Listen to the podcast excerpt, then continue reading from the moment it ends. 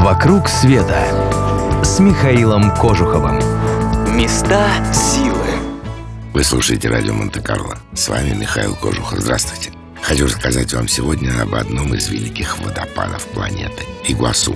У индейцев Гуарани, живущих в Южной Америке на границах Бразилии, Аргентины и Парагвая, есть такая легенда. Будто бы давным-давно бог-змей Мбой возжелал красавицу Наипи, а та предпочла ему другого, воина Тарабу. Они бежали и пытались переправиться через реку, но разгневанное чудовище ударом хвоста провалило дно реки, навсегда разделив влюбленных. Юношу оно обратило в высокую пальму, а девушку в скалу на противоположном берегу. Теперь они касаются друг друга только радугой. Так будто бы появилась великая система водопадов Игуасу.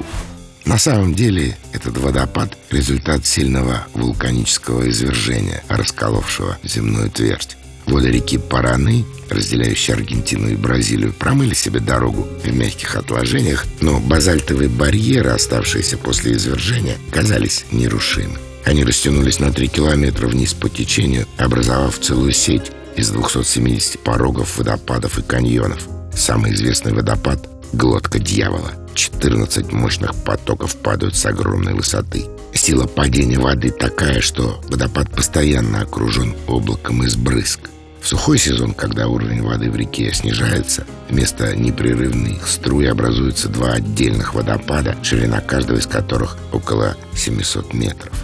Кроме могущественной красоты самих водопадов, здесь можно увидеть еще одно не менее прекрасное зрелище – переливающуюся радугу, которая меняется в зависимости от положения солнца и высоты воды.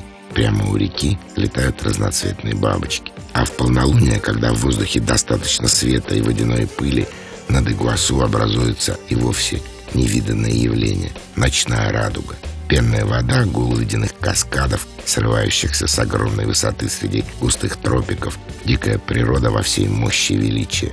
Все это дарит невероятное ощущение радости.